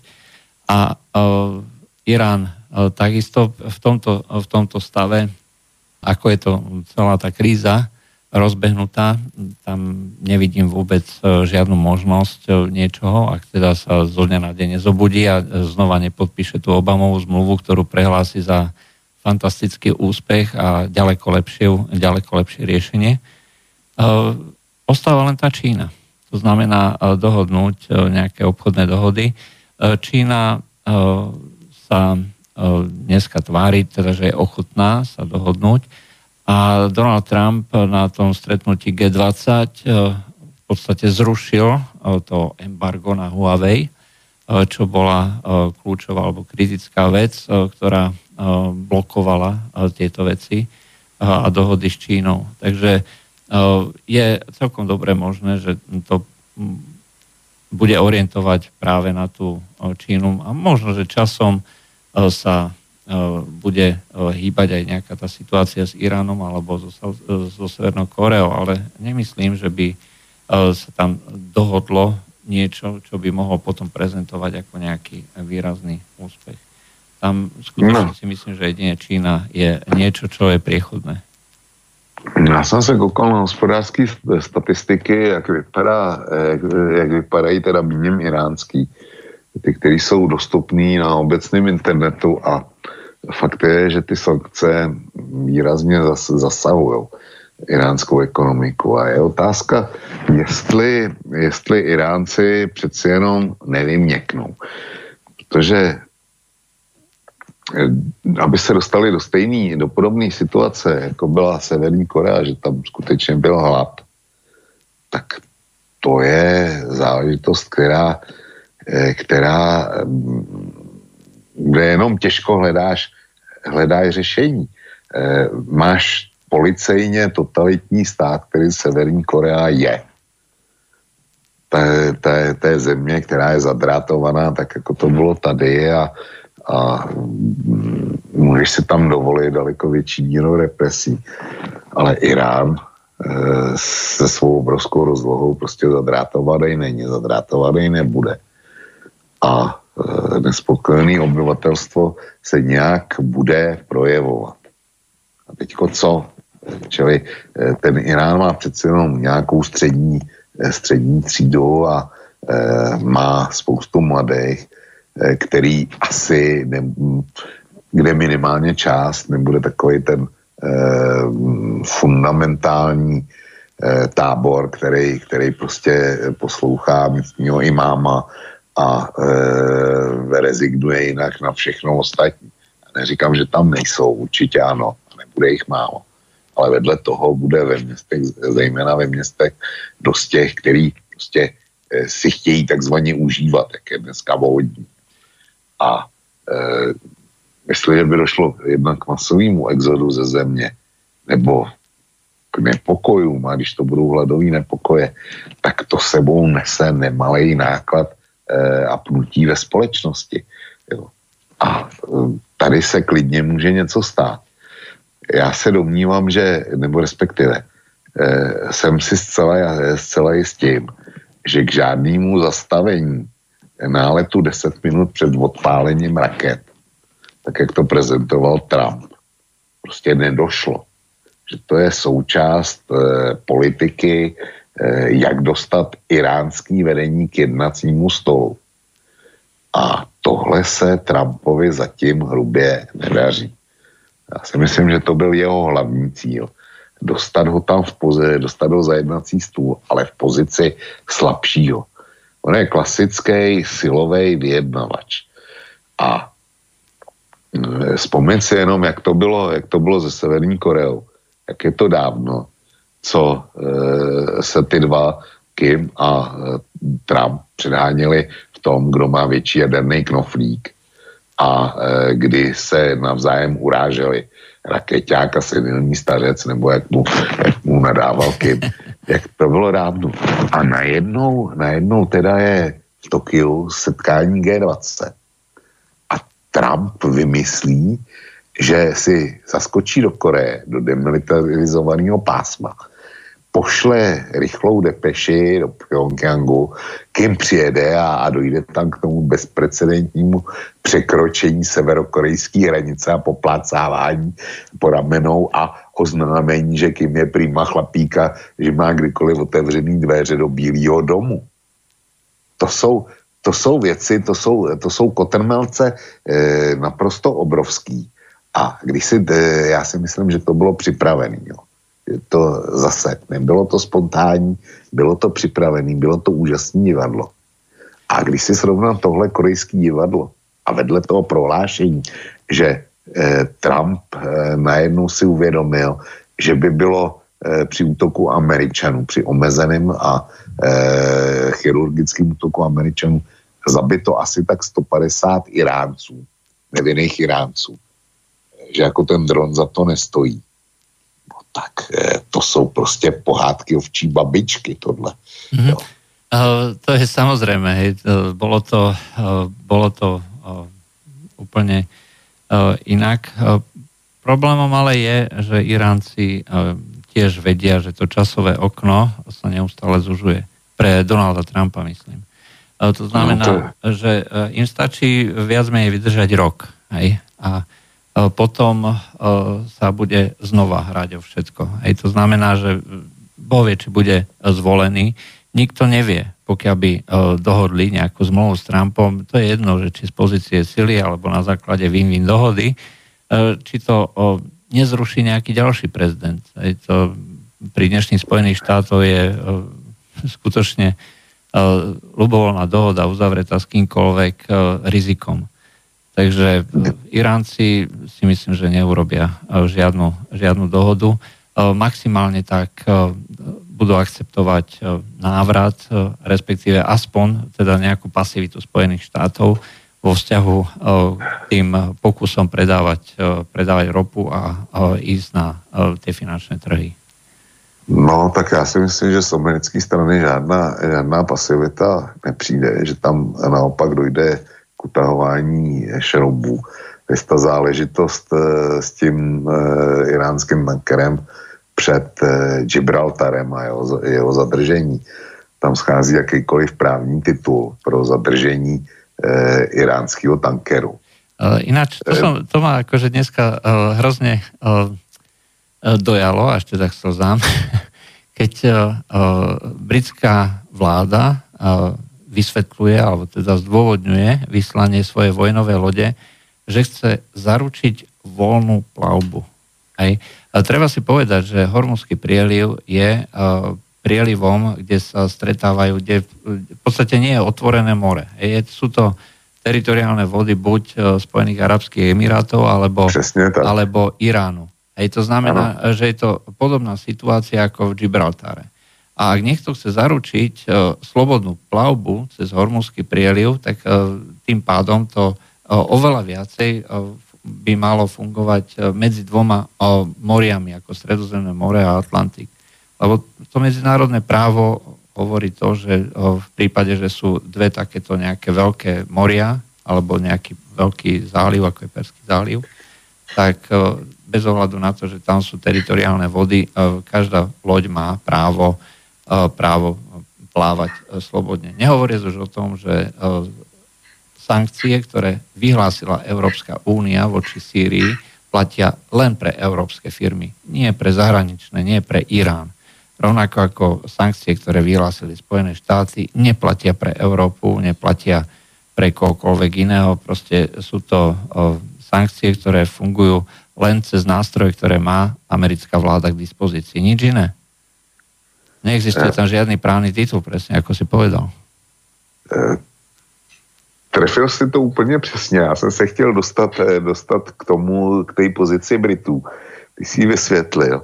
Já mám ještě jeden dodatek k tomu. Velká Británie je signatářem té zrušené iránské dohody. A je taky jedním ze států, který kritizovali Spojené státy za její vypovězení. A vlastně jako tlačili na Spojené státy, aby přehodnotili svůj postoj a taky tvrdili, že se budou podílet na takovým tom speciálním bankovním mechanismu, přes který by Irán mohl prodávat ropu a měl přístup do bankovního světa. To platilo ještě před nedávnem. No a najednou, jak do toho obrazu zapadá zásah britského válečního námořnictva, který zadrží iránský tanker. Proboha zlatýho, tak buď chci dodržet dohodu s Iránem a pak mu nemůžu zabavit tanker nebo násilím ho přivez do přístavu, který kontroluji, a nebo mu zabavím tanker, ale pak nemůžu žádat dodržení dohody s Iránem. Mm-hmm. To je jak u malých dětí na pískovišti tohle. Tak to presne dokumentuje politiku Veľkej Británie, ktorá jednoducho nemá, tak ako bolo kedysi, hej, že hovoril bývalý britský premiér ešte začias kráľovnej Viktórie, hej, že neexistujú žiadni väčší nepriatelia a trvalí spojenci, hej, len naše záujmy sú trvalé a väčšie a tie musíme nasledovať. Hej, to je klasický výrok, hej, že takto by mala fungovať veľmocenská politika, že tá nejaká línia politiky, medzinárodnej politiky by mala byť neustále zachovaná bez ohľadu na to, či sú tam konzervatívci alebo nejakí lejbristi a podobne. A tu ale v tomto prípade, aspoň podľa klebiet zo strany Anglicka, zafungoval vnútropolitický boj medzi Tóriami. Aj konzervatívna strana po odstúpení Terezy May si volila doslova, lebo tam existuje vnútrostranický mechanizmus, nového nástupcu Terezy May, ktorý sa potom môže stať premiérom. Jeden z nich bol, okrem toho známeho Borisa, Červeného Borisa, poznáme, bývalého ministra zahraničia, a ďalší je Jeremy Hunt, súčasný minister zahraničných vecí. A že to bola vlastne iniciatíva práve Jeremyho Hunta, ktorý chcel ukázať, že on má tie veľké ramená a že teda sa dokáže postaviť komukoľvek, aj tomu škaredému Iránu. To je len akože pikantnosť z tej politickej scény Anglicka. No, já to skondenzuju, prostě ať o tom rozhodl, kdo o tom rozhodl, a můžeš mít pravdu. Tak pro mě ten, kdo to jaksi povolil tohle na vládní úrovni, tak je nebezpečný blázen. A rozhodně by se neměl stát ministerským předsedou. Jinak britská politika, ano, britská politika je přesně takováhle. A já na to upozorňuji při každé příležitosti, když se bavíme o Brexitu. Ten Brexit, to je klasická ukázka té britské velmocenské politiky. A Brexit není v žádném případě o nějakém hrdém Britovi, který to chtěl ukázat Bruselu, že ho má plný zuby. Ne, Británie vždycky sledovala pouze svoje sobecký zájmy. A proto mě děsně, a dokázala to i Brexitem, a proto mě děsně baví, jak si řeč o tom, jak z Británii, která odejde z Evropské unie, tak jak s ní máme společné hodnoty a jak je to úžasný speciální spojenec, jak s ní musíme vycházet. Jo. No a na tom Iránu, kdy na jedné straně rozmluvali Američanům vypovězení té dohody a na straně druhé potom zajmou iránský tanker, tak to je ukázka toho, co je dnešní britská politika. Oni si třeba myslí, že jsou velmoc. Ne.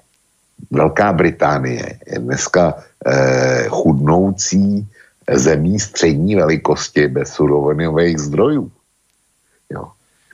Která si ještě na velmoc hraje a ještě ne všem doklaplo, že mezi Velkou Británií a Holandskem zase tak velký rozdíl není. A v ohledech, že je ve prospěch Holandska, nikoli ve prospěch Britů. Nehovoriac o tom, že sme sa bavili o tom, že moslimom zbrane do rúk nepatria. Dneska už veľká časť tých skutočne veľkých britských miest je pod kontrolou moslimských starostov. Tie percentá moslimov v týchto mestách prekračujú 100%. No, to vidíš v Londýně, že jo? Tam mají pakistánského přistěhovalce starostou. Minister vnútra je tiež moslim, aj keď teda on vystupuje zatiaľ proti moslimskej migrácii, čo je celkom zvláštne. A proti migrácii všeobecne. Aj takže nebude dlho trvať, kým vlastne sa nepretlačia aj na nejaké iné úrovne. To znamená minister zahraničných vecí, možno časom aj premiér. A tá politika potom môže byť diametrálne odlišná. Aj takže toto je len ako poznámka k tomu, že pokiaľ má nejaká krajina atomové zbrania a dostanú sa do čela ľudia, ktorých vedú nie tie pragmatické dôvody, ale tie vyslovene ideologické, aj tak to môže skončiť všelijako. No. To jako, jo, máš, já nevím, co bych ti na to namítal, z mého hlediska máš naprosto pravdu. Jo. A prostě je zajímavý, jo, ještě jsem se taky chtěl zeptat, co píše o té iránské krizi, ten váš mienkotvorný tisk, co ten si myslí o zrušení té dohody? V princípe naša mienkotvorná tlač je alebo ide v tých intenciách alebo v tom, nechcem povedať priamo, že v nariadeniach Bruselu, ale proste presadzuje alebo podporuje tú bruselskú politiku. A tá je zatiaľ aspoň v tých hrubých rysoch stále jednotná. To znamená, že treba zachovať tú dohodu pri živote. To znamená, že nie je tu na niekto, kto by zásadným spôsobom rozporoval, že treba Irán zrušiť, potrestať a podobne, tak proste, že by podporoval politiku Donalda Trumpa.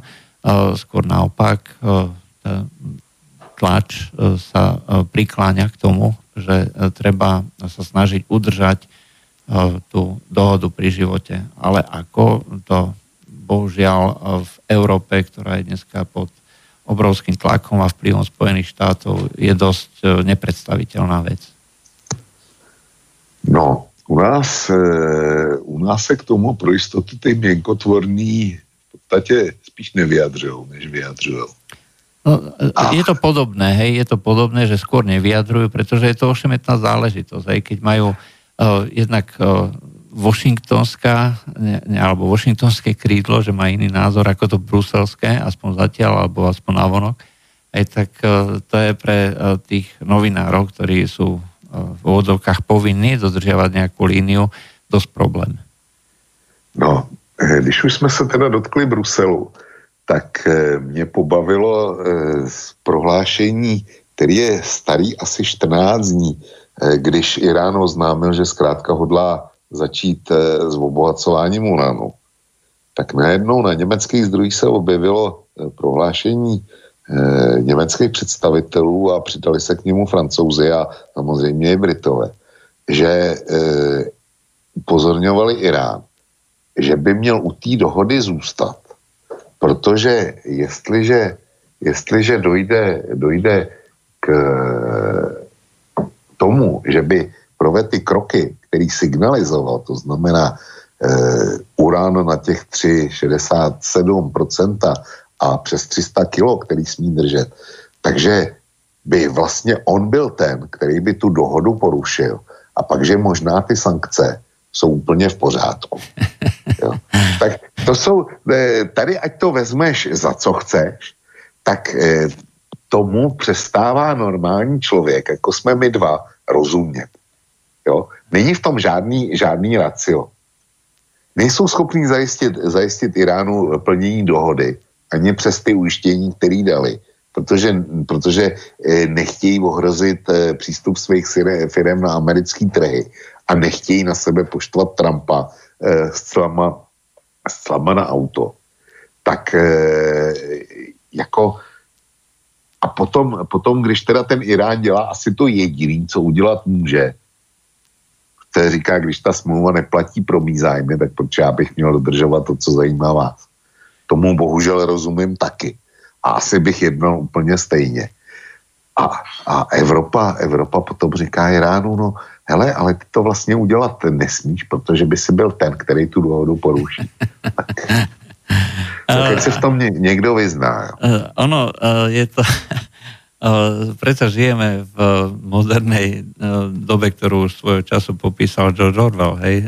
Máme dvojité myslenie, hej? To znamená jedno myslenie pre doma, jedno myslenie pre verejnosť, jedno myslenie pre nepriateľa, jedno myslenie pre priateľa. A nič z toho, čo sa povie, sa nedá interpretovať tak, ako sa v tých starých dobrých časoch interpretovalo. Vojna je mier, sloboda je otroctvo a podobně. No, ty říkáš Orwell, mně to teda spíš připadá na Kafku. Protože tam ten psal o stejné logice. Plně o stejné logice, jako s kterou máme dočinění tady.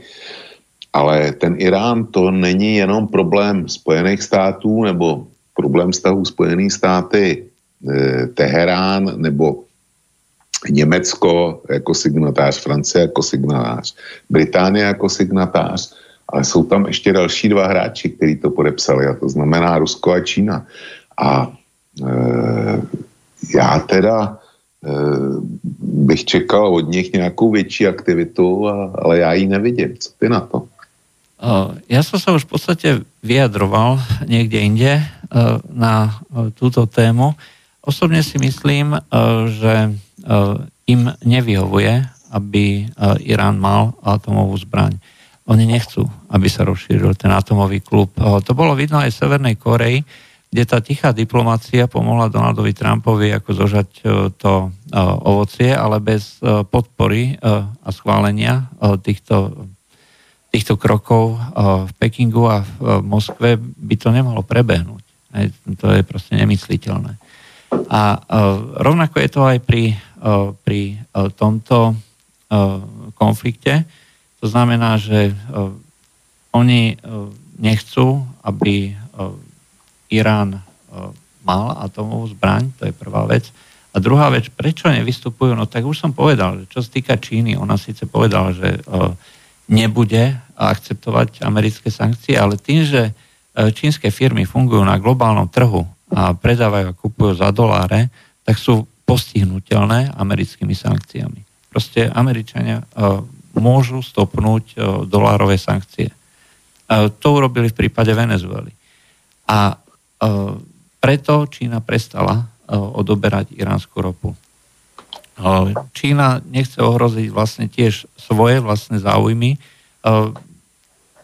To znamená, vyjednáva tú obchodnú dohodu so Spojenými štátmi. A čo sa týka Rusov, prečo oni nevystupujú? No tak Oni samozrejme na tých svojich stránkach, či už je to RIA Novosti alebo TASS, tam to ako pravidelne sledujem, sa neustále vyjadrujú. Sergej Lavrov ako neustále tiež hovorí, že treba sa vrátiť tomu rokovaciemu stolu a tak ďalej. Ale tam si skôr myslím, že budú, čo sa týka Rusov, vzhľadom na to, že majú spoločný kontakt s Iránom cez Kaspické more alebo prípadne cez Azerbajdžan, tak tam bude skôr tichá dohoda. To znamená, bude sa robiť barter, bude sa predávať iránska ropa cez ropovody, či už cez Turecko, ako cez Azerbajdžan a Turecko, cez Rusko a takýmto spôsobom. Tiež majú vlastné záujmy. Sme vo svete, kde nejak príliš nefunguje to, že teraz sa spoločne postavíme a aj budeme prežívať spoločne nejaké úskalia a dáme dokopy všetky sily a odoláme a podobne. Každý si hrá na svojom piesočku a obhajuje svoje vlastné záujmy. To znamená, že aj keď teda nechcú, či už Irán alebo Čína, aby Čína alebo Rusko, aby Irán mal atomové zbranie, rovnako sa nechcú zvyšovať ešte mieru toho konfliktu so Spojenými štátmi, preto nevystupujú príliš intenzívne, ale si myslím, že niekde v pozadí tam budú aktivity minimálne na strane Ruska. Já nevím, já si myslím, já bych spíš tady vsadil na Čínu. Já si myslím, že Čína nemá ani tak obavy z dolarových transakcí. Čína je zdaleka největším věřitelem Spojených států a jako s tím exportem, který mají do celého světa, tak jsou schopní si opatřit dostatek deviz a no, jestli obchoduješ přímo v dolarech, nebo jestli zaplatíš eurama v kurzu, které je a pokryješ svýmu dodavateli, od kterého musíš něco koupit, kurzový riziko, tak jako tohle proběhne. Ale já si myslím, že tam spíš hraje roli možnost přístupu čínských firm na americký trh. Jo. Tam celková roční výměna se Spojenýma státama ze strany Číny je asi za 550 miliard dolarů. To je obrovská suma peněz a čínská ekonomika je odsouzená k růstu. Protože pokud ekonomika roste, tak se lidem daří líp a líp. A v momentě, kdy se to zadrhne, se to jednou zadrhne a ono se to jednou zadrhnout musí. A ten okruh lidí, který profitují v Číně z toho jejich ohromného pokroku, se zastaví nebo nedej bože začne se zmenšovat a jednou se to Číně stane, tak to určitě povede k sociálním nepokojům. A to je to poslední, co by si čínské vedení mohlo přát. Oni pracují v jiné filozofii, v jiných dimenzích, než my jsme tady zvyklí. Ale přesto by to k nepokojům vedlo. Vieš, Hongkong například. A... To je pravda. Aj keď je tam veľmi veľká miera ako tej solidárnosti, alebo teda takého kolektívneho myslenia. Čína je špecifická ako za tie 1000 ročia tej konfuciánskej filozofie, že proste štát má právo všetko organizovať a tak ďalej. Tak toto dneska mladí už príliš nechcú akceptovať. Aspoň čo ja mám, teda nejaké čo som čítal alebo videl, nežil som v Číne, ani som nebol v Číne, takže neviem. Ale tak nejaké takéto zážitky mladých ľudí sú dneska orientované už na ten konzumný spôsob života. Pre týchto ľudí by skutočne bola katastrofa, ak by sa niečo podobné stalo, že by sa im naraz znížil ten štandard, na ktorý si už zvykli a nie sú ochotní sa vrátiť k tej miske ryže, ako to bolo kedysi. Aj preto Čína je veľmi opatrná vo svojich krokoch a hlavne má, ako si povedal, že je to iná filozofia Oni tiež vedia, že ten rast nemôže byť trvalý, takže chcú si zabezpečiť alebo diverzifikovať tie trhy tou iniciatívou Páza cesta. Tam to nemá nič s nejakou solidaritou alebo s nejakou charitou alebo s niečím podobným. Je to proste projekt, ktorý má zabezpečiť fungovanie toho rastu Číny teda a všetkých okolitých krajín, pretože bez okolitých krajín, ak teda Amerika už nebude tým číslo 1, tak bude potrebovať iné trhy, tak bude potrebovať proste, aby sa odoberal tovar niekde inde, v Strednej Ázii, alebo v Ázii, alebo v Afrike a podobne. A na to treba tie infraštruktúrne projekty, skutočne megalomanské, obrovské, a o tom to je vlastne tá filozofia Číny. Hej, takže áno, Čína je opatrná, myslí na zadné koliečka a postupuje skutočne veľmi, veľmi, ako keby to bolo niekde miestnosť pokrytá sklom. Takže tak. No, všimně se taky, že já si furt stojím za tou záležitostí, že prostě minimálně vedlejším produktem té iránské aféry momentální je skutečně držet pras na klíčových čínských zájmech, kterým určitě teda je dovoz energií, který Čína nemá. Ale když už si teda mluvil o hedvábní stezce, o těchto projektech, tak máš pravdu a všimni se, že až na námořní větev směrem do Afriky ty projekty hedvábní stezky jsou zásadně suchozemské. No, presne tak. Jo, to je, čili jde to přes území států, kde Američani nemají příliš velkou prezenci vojenskou, buď nemají žádnou, nebo zatím naprosto minimální. A je to zásadně železnice nebo nově budovaný sítě dálnic. Teraz bola prezentovaná diaľnica, ktorá pôjde cez európsku časť Ruska do Kazachstanu a do Číny, no. Hej, takže za veľa miliard. Hej. No, čili sám vidíš, že Číňani sú si vedomí toho, že proste námořní trasy kontrolujú Američani a že to minimálne spomerne dlouho ešte takhle bude.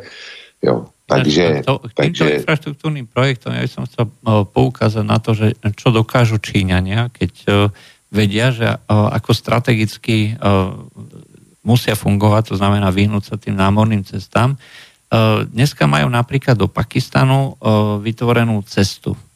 Cez, koľko je tam, 4 alebo 5 veľhor, Himalaje, Hindukuš, Karakoram a podobne. Volá sa to, že Karakoránska diaľnica. Je prístupná 12 mesiacov do roka a ide vlastne cez tieto veľhory. Trvalo to, ja neviem, na 30 rokov, kým to vybudovalo, zahynulo tam neviem koľko tisíc ľudí, alebo stoviek, alebo 1000 ľudí. Tie čísla som si nikdy nejak nezapamätal. Ale s obrovským úsilím, s obrovským nasadením, s obrovskými investíciami, ale umožnilo im to vlastne preťať ten strategický smer cez tie veľhory až teda ku Indickému oceánu a dneska vlastne majú prenajatý prístav v Pakistane, takže majú takýmto spôsobom mimo dosah Spojených štátov, keby uzavrali to Juhočínske more, niekde inde. Rovnako to funguje aj pri Barme, kde takisto začínajú robiť infraštruktúrne projekty presne kvôli tomuto istému. Aby si zabezpečili prístup do Číny aj iným spôsobom zo všetkých možných strán, nielen teda cez Rusko, ale trebárs aj z juhu a konkrétne cez Barmu, alebo dneska sa to volá Myanmar, aj tak tam začínajú stavať ropovody, plynovody, to znamená, už nebude úzké hrdlo Malacký prieliv. Aj to je ďalšie úzké hrdlo, ktoré teoreticky môžu kontrolovať Američania. A toto vypadne.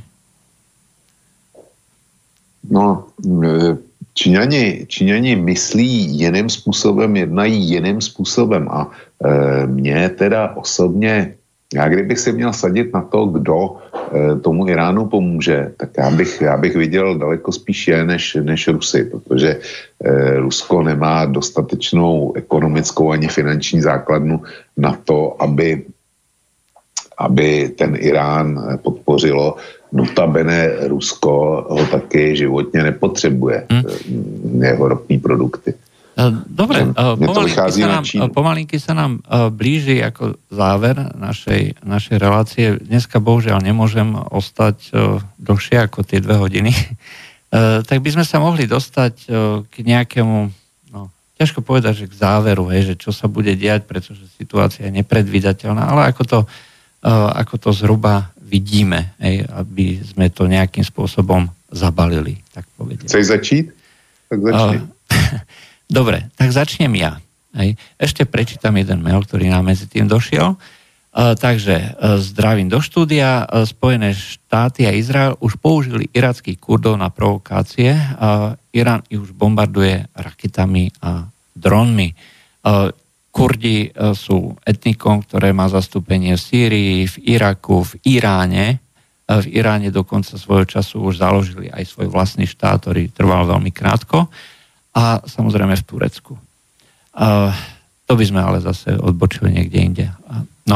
Takže Irán teda bombarduje týchto Kurdov s tým, že to hnutie, respektíve tá zbúra bola podľa Pala vyprovokovaná Spojenými štátmi a Izraelom. Dobre, takže k tomu Iránu, ako to v konečnom dôsledku skončí. Čo sa týka Spojených štátov, povedali sme si, že je tu na viacero možností, sú tu na obchodné možnosti, je tu na vnútropolitický konflikt Spojených štátov, ktorý vzhľadom na to, že má Donald Trump zviazané ruky, môže fungovať len cez zahraničnú politiku, tak potrebuje mať nejaké úspechy, potrebuje robiť veci, ktoré sú kumulatívne, to znamená ovplyvnia nielen teda situácia na Blízkom východe, ale aj v nejakých ďalších regiónoch. Hoci Donald Trump tvrdí, že on nepotrebuje, Spojené štáty nepotrebujú ropu a chcú, že nechcú, aby si to zabezpečovali, že chcú, aby si bezpečnosť plavby v Perskom zálive a v Hormuzskom prielive zabezpečovali tie štáty same na ich vlastné náklady. Či je to ja neviem, nejaké štáty toho Perského zálivu, ako je Saudská Arábia, ktorá má dostatok lodí, alebo treba z európskej štáty. Neviem, či tým myslel aj Čínu. A tým pádom sa bude tieto veci musieť nejakým spôsobom riešiť. Môj odhad, ale to je skutočne len môj odhad. Vzhľadom na to, že bude potrebovať pred voľbami nejaký úspech, tak určite nepôjde do vojny. V žiadnom prípade. To by bolo príliš veľké, príliš nákladné a bolo by tam príliš veľa obetí na životoch. Nebol by vojnovým prezidentom toho typu, že by vyhral.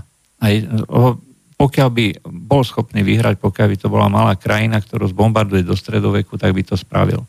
Ale u Iránu to možné nie je. Ponoril by celý svet do krízy a to by pocítili voliči. V žiadnom prípade vojna nebude. To je vylúčené.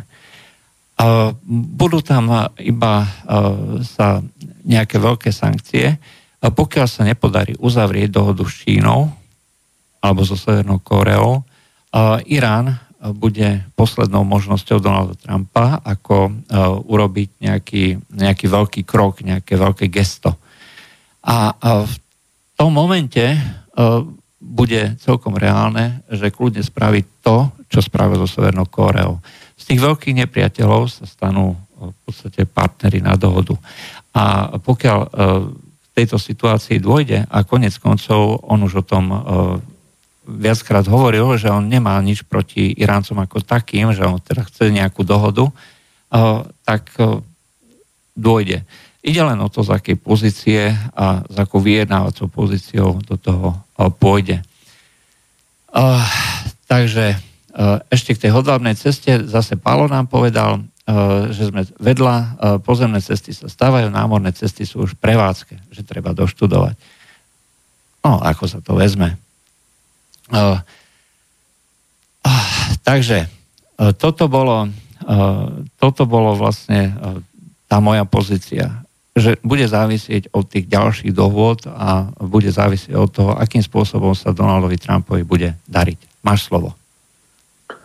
No, já k Palovi. Já jsem tu hedvábnou stezku studoval docela dost a je tam opravdu jedna podstatná námořní větev a ta vede směrem do Afriky, ale jinak je to postavený zásadně na suchozemských projektech. To je jedna poznámka. Druhá poznámka k těm Kurdům. Jestli se na Blízkém a středním východě tamní státy vůbec na něčem shodnou, tak je to, že Kurdům zásadně žádný stát povolen nebude. Na tom se shodne Turecko s Iránem, s Irákem, se Sýrií, jakkoliv se za normální okolností neshodnou vůbec na ničem. Čili to jsou vedlejší věci vypořádané a teďko k tomu, co jsi říkal. Já tak velký optimista jako ty nejsem. Uznávám, že tím směrem, jak jsi to komentoval, tak si Trump představuje, že by to asi mělo jít. Říkám asi z jednoho dobrýho důvodu. Donald Trump zaujal nesměřitelnou pozici. My už jsme ji sice viděli u Severní Koreje, ale tady je to horší. Ten Hormuzský průliv, to je záležitost 50 kilometrů na šířku. Je to vnitrozemské moře, kde za normálních okolností podle námořního práva, tak jak ty říkáš, tak by tam směly vplouvat jenom